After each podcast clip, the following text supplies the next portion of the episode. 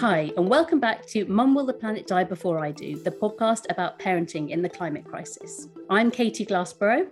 And I'm Babita Sharma. Our next guest today is Dan Bates, who set up his own energy company, Rebel Energy, after working at BP for more than 20 years. Yeah, not everybody sets up their own energy company, but Dan felt compelled and motivated to go it alone because his main aim was to provide renewable energy to customers at a fair price to end fuel poverty and to really make a difference to fight climate change. So we caught up with Dan to tell us why and how. Well, Dan Bates, thank you very much for joining us today on Mum Will the Planet Die Before I Do.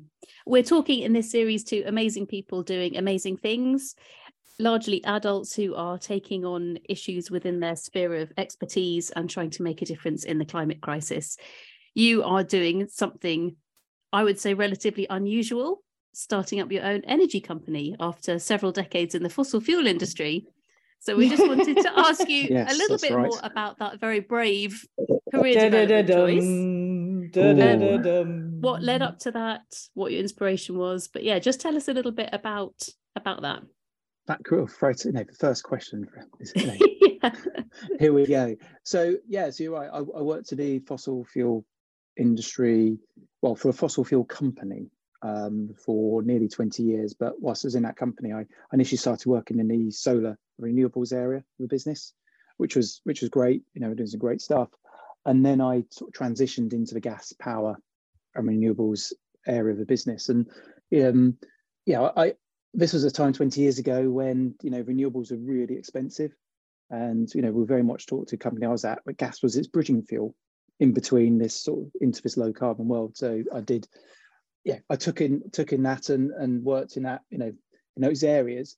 And then, as you say, Katy, I left uh, that company probably oh, about four years ago now. Time flies to to set up a, as you say, a, a energy supplier. And you know, to your question is why did I leave that fossil fuel company? I, I think one of them is uh, there's a change in the actually the energy industry. You know, there was a in the energy industry was one where a lot of the power, and it probably still is, but it's starting to, to shift, and you'll see this shift over the next three, four, five years, no doubt, is with the those big producers to actually to though the power shifts much more to consumer as the energy, you know, renewable, the rise of renewables, it becomes a lot more localized, you know, community power schemes, etc., which we can perhaps touch on later.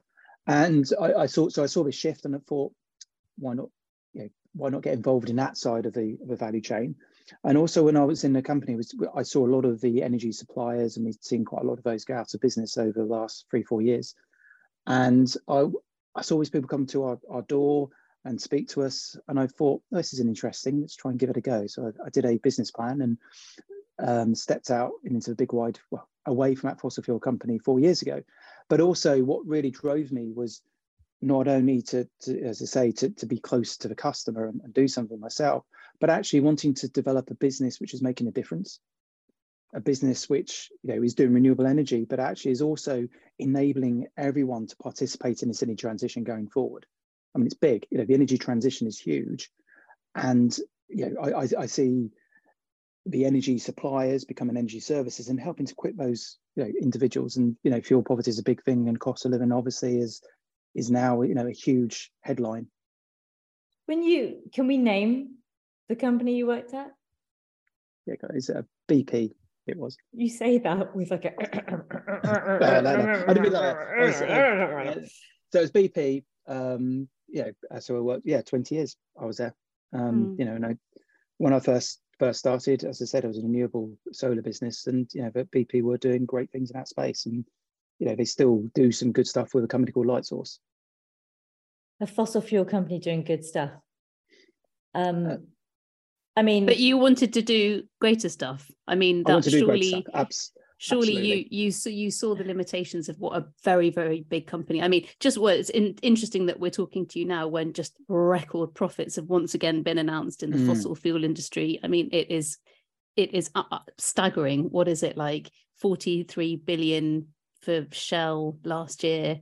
I think it projected 160 billion for the oil pounds. Are we talking about here? Uh, um, dollars. I think dollars. dollars. A bit. Yeah. I mean, you know, the kind of profits that you just can't even begin to you know during as you referenced earlier cost of living crisis so you must have been in in in bp trying to do good but presumably thinking i need to be doing faster and caring about the customer as you mentioned was that a motivation yes it, it was and actually um i guess you can work in, work in an organization you can do a bit of influencing but actually to shift the dial you actually need to you know take it on yourself. And, that, and that's the other motivation to get out is actually i can do a lot more you know outside of bp and really try to to shift that dial. But you were there for a long time dan. So you mm. you were immersed in the culture of that company. Um how did that sit with you?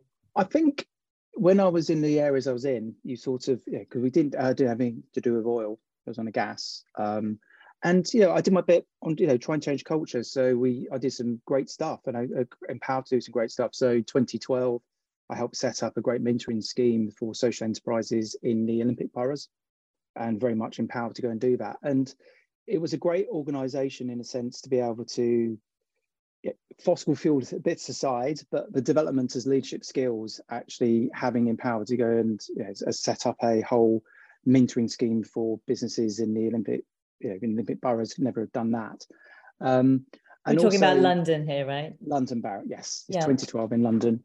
And also, you know, part of why I left was, you know, I got an opportunity to help try and influence, you know, strategy. And, you know, I saw that strategy. Actually, I thought that the rise of renewables is happening far quicker um, than, you know, that energy transition than, you know, what BP perhaps saw it itself was doing. So, yeah, I think it's difficult isn't it? You look back and would have done this 10 20 years? Yeah absolutely. But you know as, you, as you're growing up and you get an organization when you join you know your early 20s and and stuff it's you know you I don't know. It's quite it's quite difficult. I'm trying to justify it, aren't I? So I will step. No, I think it's really um interesting to have this conversation with you because um we've been speaking to so many people, particularly in the first series, about how we can make differences mm-hmm. that are going to have small impacts, big impacts, but all of us in, as individuals. And actually, we realized that um, there is no them and us in this conversation. And um, the them and us, I mean, you know, the big players, the big energy companies, whoever you want to call it, however you want to dress it up. But um, we've kind of all got to come to this together at some point. And, yeah. you know, individual choices that we all make in our lives. I'm sure many of us probably stand by things that haven't necessarily been um, the most sustainable but we get there or we're trying to get there. And I think the whole point of us having this conversation today is kind of asking people that have that are doing something like hmm. yourself, mm. Um, why you're doing it, why you decided to do it, and how it's going essentially. Yeah. And, and I think, you know, in that show, it's I could make a much more bigger impact to what I passionately believe of you know, the climate crisis and trying to avert that outside of outside of big big oil. So how do you go about doing it then? You know, not everybody can sit there and say, right, I'm going to do an energy company today. Um, you know, during a cost of living crisis, I mean that I think that for me is really interesting about the the timing of your story, Dan, because you know you you have left a big energy company, BP. You've seen mm-hmm. some of the shortcomings. You've seen some of the good stuff that they're trying to do. You've seen the potential um, presumably, as you say, you also are deeply concerned about the climate crisis as well. But you're setting up a renewable energy company that has responsible tariffs. You say you want to drive down energy poverty, and you're doing that in a cost of living crisis. Yeah. I mean, that is um, an amazing mix of things to be trying to do all at the same time. How's that been for you? it's, it's, it's, it's tough it's tough. I mean, it, you know, uh, unfortunately, you know, the energy prices which you and I pay and everyone pays is set by wholesale markets. So I think more than anything, it's it's making sure that we are priced well enough, um, you know, and sustainably enough. Affordable is a very difficult thing to. Yeah, we used to say, you know, want to provide affordable energy for all, but you know, the cost of buying electricity and gas, it's not affordable. You know, so for us, it's really about trying to make sure that we have a tariff and a cost base which we can be as efficient as possible and pass those savings on to consumers. How so? Listen, let, us get back to the beginning of this venture. Mm. You're sat, I don't know, where are you sat?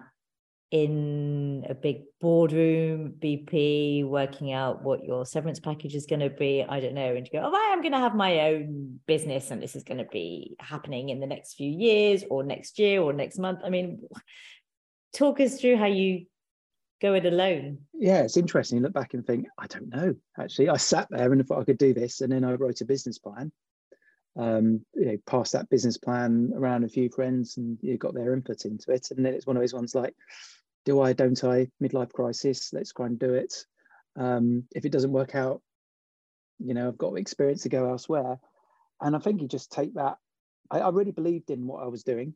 I really so why? What was plan. it that you believed in, Dan? Sorry to interrupt, but when you were sitting there and you came up with the business plan, what was it that was burning in you? What are the things that you wanted to do differently, like that have come off that that you have made happen in Rebel? I think one of the things what launching a, an energy business is a key thing. Trying to show that business can be good business and good corporate citizens. I was a real driver as well. I, and I go back to that working with social enterprises in London boroughs. I was just so can't think of the right right word, but so motivated by what they were doing. You know, it was just incredible. And I thought, why can't I do that in but on a bigger scale? So that was one of the drivers. And then I think the other drive, real driver was at, at, the time, and obviously we just talked about, you know, cost of living, was how can you make sure that everyone can participate in this energy transition?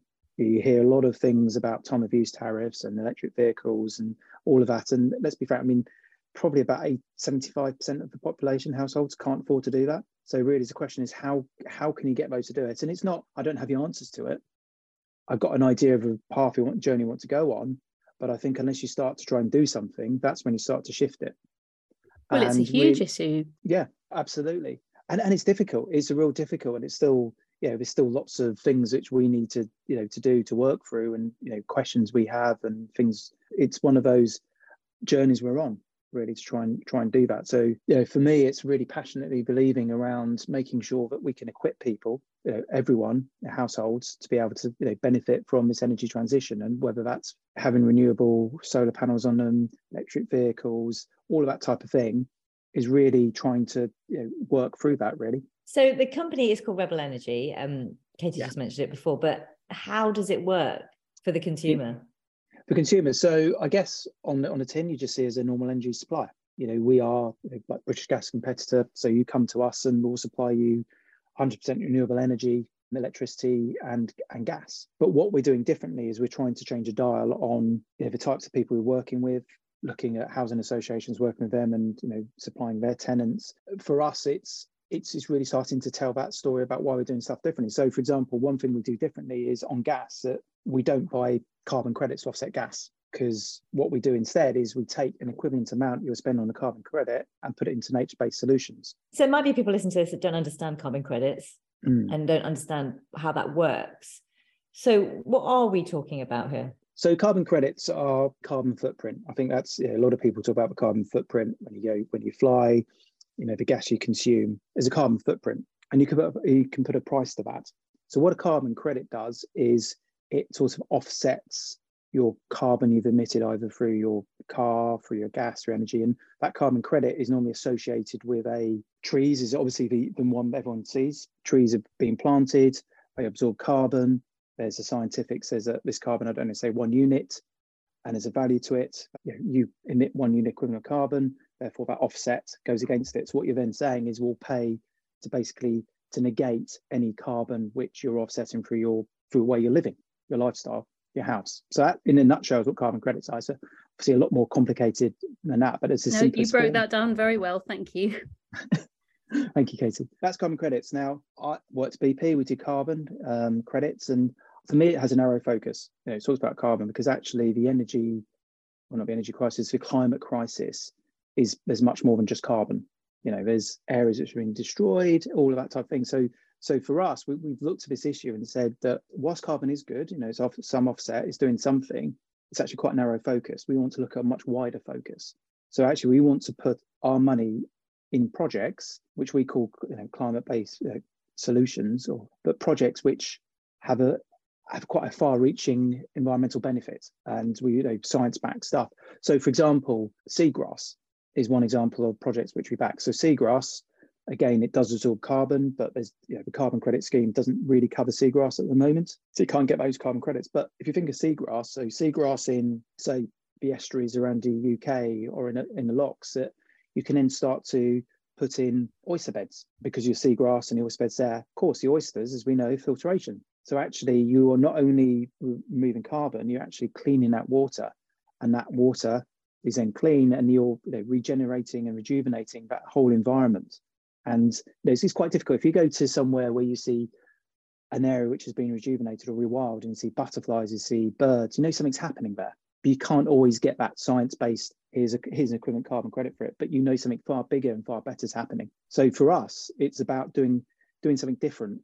It's recognizing that the damage which we're doing to the environment and then trying to do something which puts back that, you know, repairs but the infrastructure within which you're working is still the system that is a conventional traditional one that the big players all use british gas bp da, da, da, whoever. How is what you are doing different to what has gone before?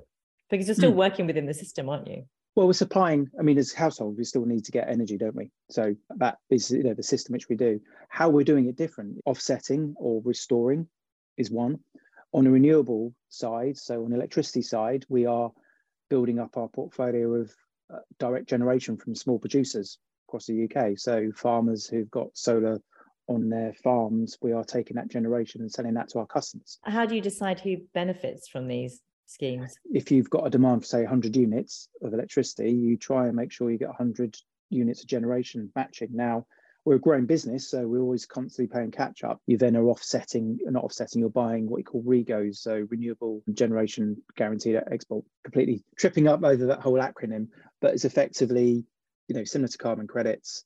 There's renewable generation sites, and you know, there's a pool of certificates from those sites which we buy to off, you know, to make sure that we can say that it's 100% renewable energy being supplied to our customers. But for us, what we want to do is to say to our customers, you know, Katy, you you, you turn on your plug today and that energy is coming from this solar farm over in Hereford. It, it's building up infrastructure and building up that narrative, really. I can't imagine listening to you talk when you're trying to basically go above and beyond in your supply chain, in your ethics, how you operate. Mm-hmm.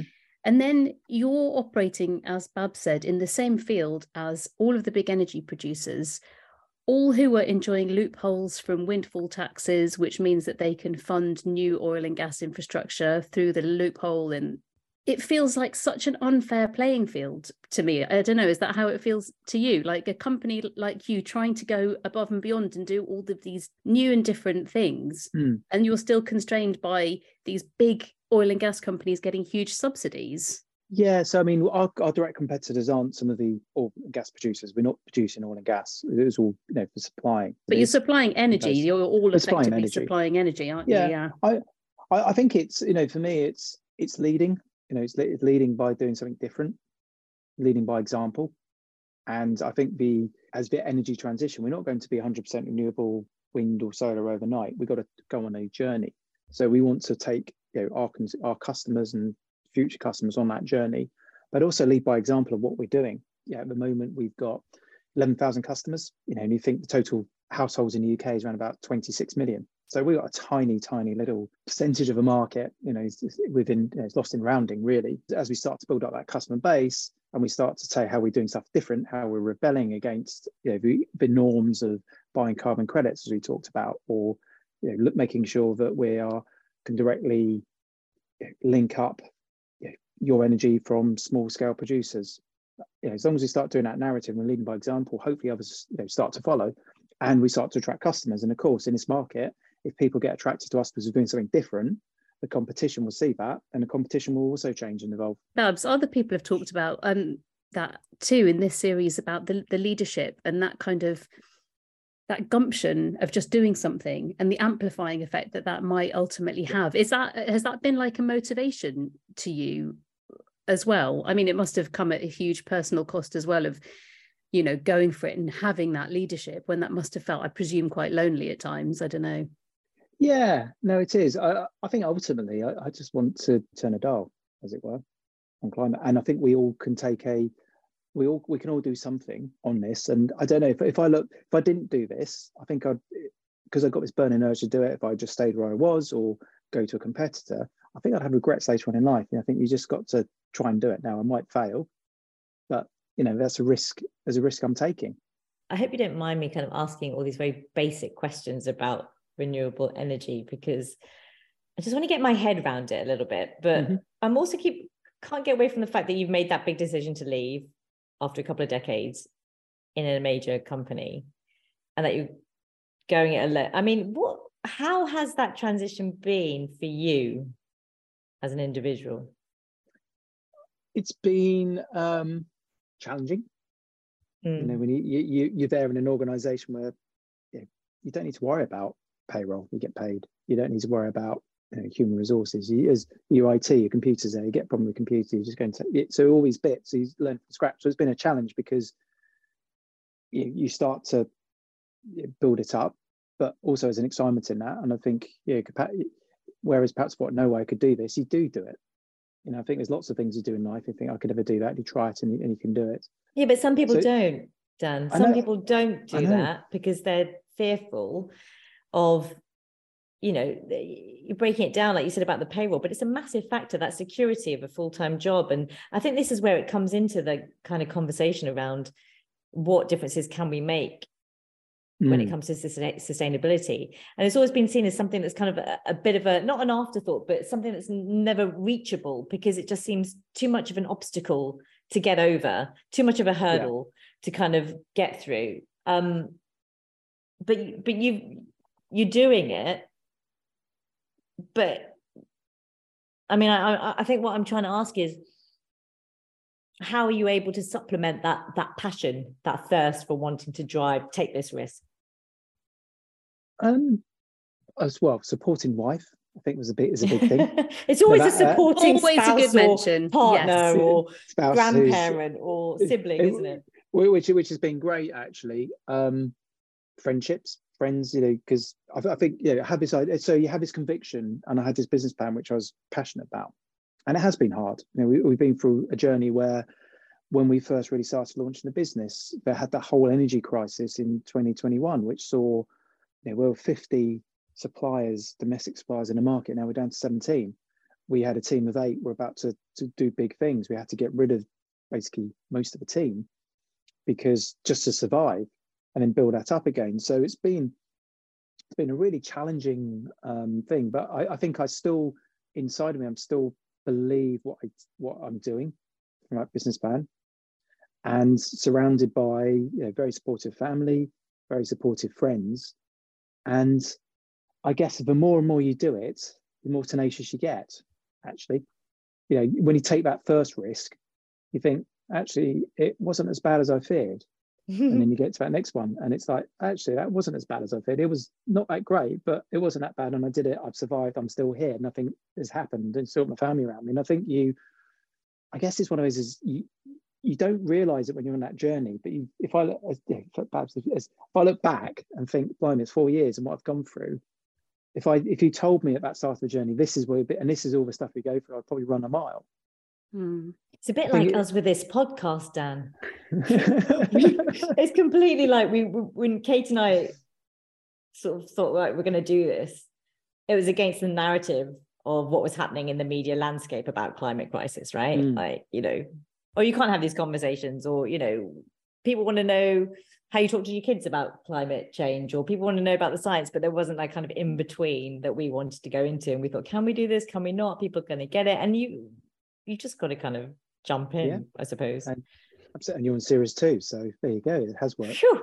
what, what would you say, Dan, to people? I mean, when I said at the beginning, you launched a energy company mm. and it's a cost of living crisis. I mean, I can't even stir the pasta and talk to my kids about homework at the same time. So what you're multitasking is a lot more significant than what I'm multitasking in my life. But what we're really wanting to do, I think, with this with this series is talk to really amazing people doing amazing things and hopefully maybe having an impact on other people who might be thinking i don't know what i can do um, but we've all got our, our, little niche things that we can do and i think often we sit on them and, and think that won't really make a big difference um, who would have i mean the fact that you have created a whole new energy company, Dan, is. Mm. I find just extraordinarily remarkable. So, what would you t- say to somebody maybe listening who has this kind of shell of an idea, who's potentially paralyzed by fear about the climate crisis, about their kids, about their nieces, their nephews, their grandchildren? Mm. What would you say to them? I think go for it. I think there's nothing, I don't, you know, if I look back, I don't think there's anything magical or, or anything I, I did. I just took that, well, why not just give it a go? I but think, I think, I think, and it, it's really difficult to say. It is really so hard. You know, I'm, I'm there thinking, as you ask that question, I'm thinking, you know, and I, I don't mean to be so it's just, just go for it. But, but I do think there's something around if you, we have this huge, you know, there is this crisis. Absolutely. And we can't just sit here and do nothing about it. And i think but sometimes that's got to take it's got to take a risk. It's got to take a risk you're prepared to take. And i think there's something about going ahead and doing it. Um, and i think also if i if i look at it when i when i first started this it was always let's give it six months if it doesn't happen in six if it doesn't work in six months we're going to do something else and then that six months came so okay let's do another six months because it's going well um, I'm know, I'm beyond that now. I'm, I'm not thinking I want to go it another six months because things are you know that's you know building and momentum's going. But I think is once you take back those those small steps and yeah, there's a huge yeah. You could stay there and say right, my aim is to completely you know revert you know avert the whole climate crisis and that's my goal. But actually, you need to break that down into small bits. So for me, it was around can I write a business plan? Yes, I've done it. Can I try and get funding? you go out and get funding. I've got funding. So it's actually then it's taking that thing you want to do, breaking it down into small bits, and then starting that journey. Now, as you hit those, what you see as hurdles, you know that if you get there and I wasn't able to write a business plan, I think you you say right, okay, I'm not going to do that. Then in perspective. If you don't get the funding, well, it's not going to happen. And and all these incremental bits, I think you just need to break down what is a very scary end goal and just break it down into into steps and start doing those steps. I think that's probably the way I looked at it and and got and and did that because it is huge. As you say, it's like set up an energy company. As you say, that's thinking, yeah, I did. Buy me. That's, that's you did. I'm still thinking, really blimey, listening to you, Dan. I'm I'm mm. still like a bit gobsmacked. But also those incremental steps. Sorry, Babs. Yeah, it keeps coming up, doesn't it? Those mm. incremental steps. Kind of what is what your skill set is, how you can then use that mm-hmm. for change but also how you support yourself dan that's a big thing right because um you know we've been talking to people on the series that were saying well I have an idea, but I kept in a job that meant that I could support that idea, but it was a lot of hard work to kind of get it going. Because, mm-hmm. of course, you know, we have to earn a living, right? Yeah, and you know, I was I was fortunate you know, I left on good terms with BP. That gave me you know, a bit of savings to be able to do it, which was that sort of six months was like, okay, get me in the six months, and then that cash runs out, and then I need to go and do something. Now, I was fortunate because I had that six months. Now, I know some people won't necessarily have those means, but yeah, there's grants out there. So there's this, you know, we haven't I haven't taken any grants because I haven't needed to, but there's lots of you know, small business grants, even to give you know, five thousand, ten thousand pounds to get an idea to go. So again, I, when I first started it, you know, perhaps I would have looked at doing something, you know, something like that to start. And I think it's there's always a there's always a, a means, I think, to do it, and I will. Um, as long as it's not something completely outlandish and completely wacky, which is very difficult. But I think is yeah, going back to break it into small steps, and it's that it's that initial thing. Even if you're in, in you know, I started this when I was at BP and I wrote a business plan at weekends when I was at BP. I, yeah, I wouldn't have left BP to write a business plan because that was a bit too far of a you know, too far of a jump.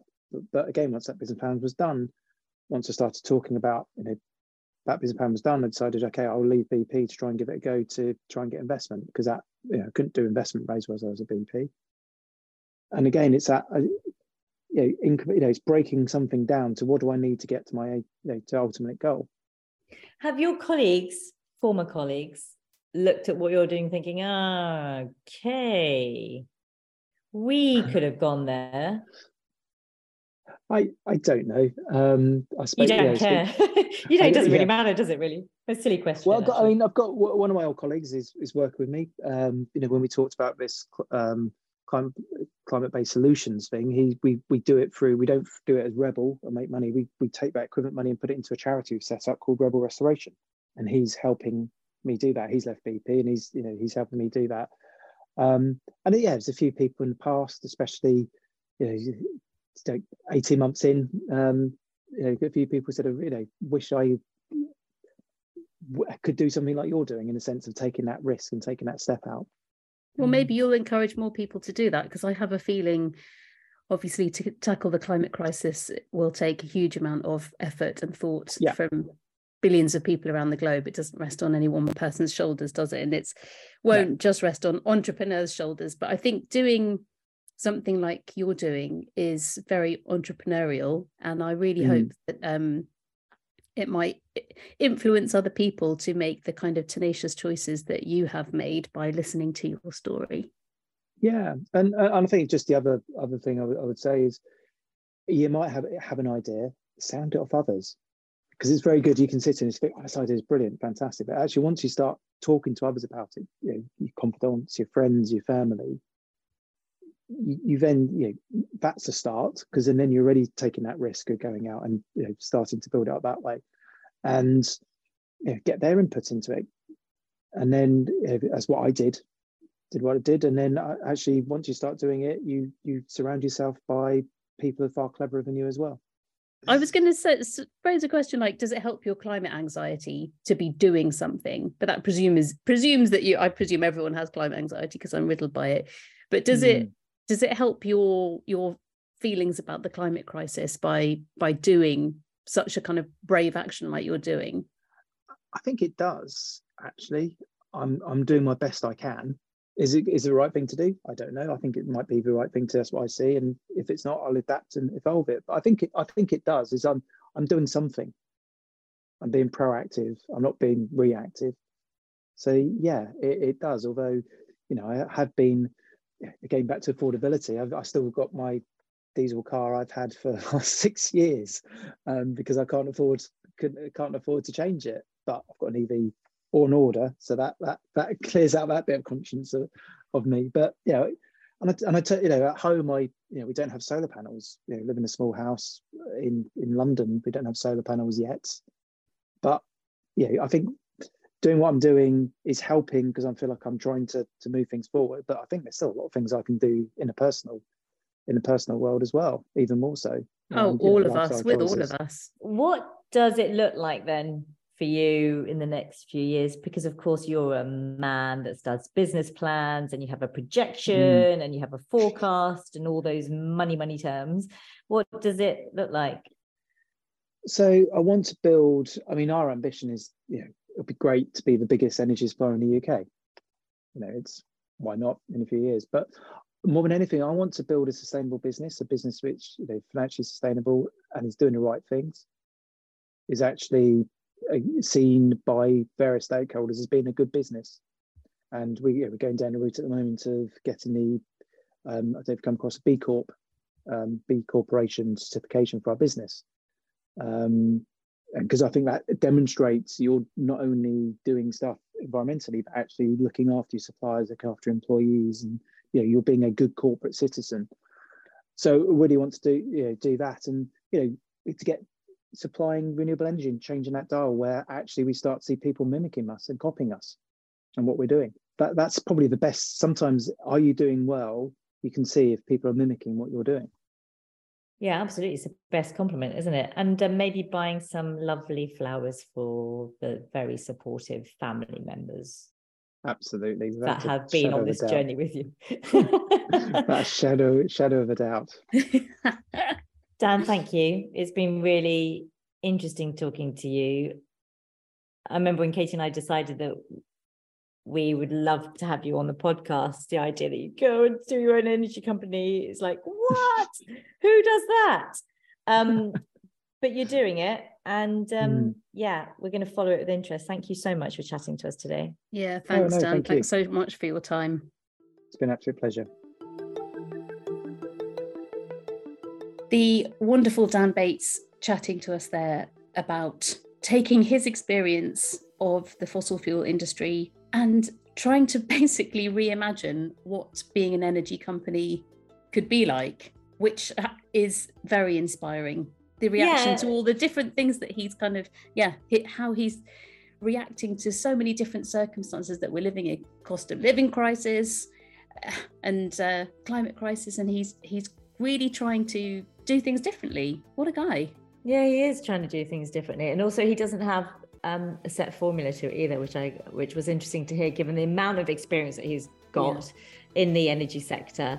Um, but also just saying you know you've got to take the risk and you've just got to try. And if you land on your backside then fine but at least you can say that you've tried. Um, so we're going to follow dan's journey with interest and see um, how he gets on. Coming up next on Mum Will the Planet Die Before I Do, we chat to the former climate activist, now poet, Emma Must, on her decision to stop frontline campaigning and turn to the power of the written word in the battle against the climate crisis. That's coming up next. Mum, Will the Planet Die Before I Do? is a corner shop media production presented and produced by Babita Sharma, Katy Glassborow, and edited by Nisha Patel.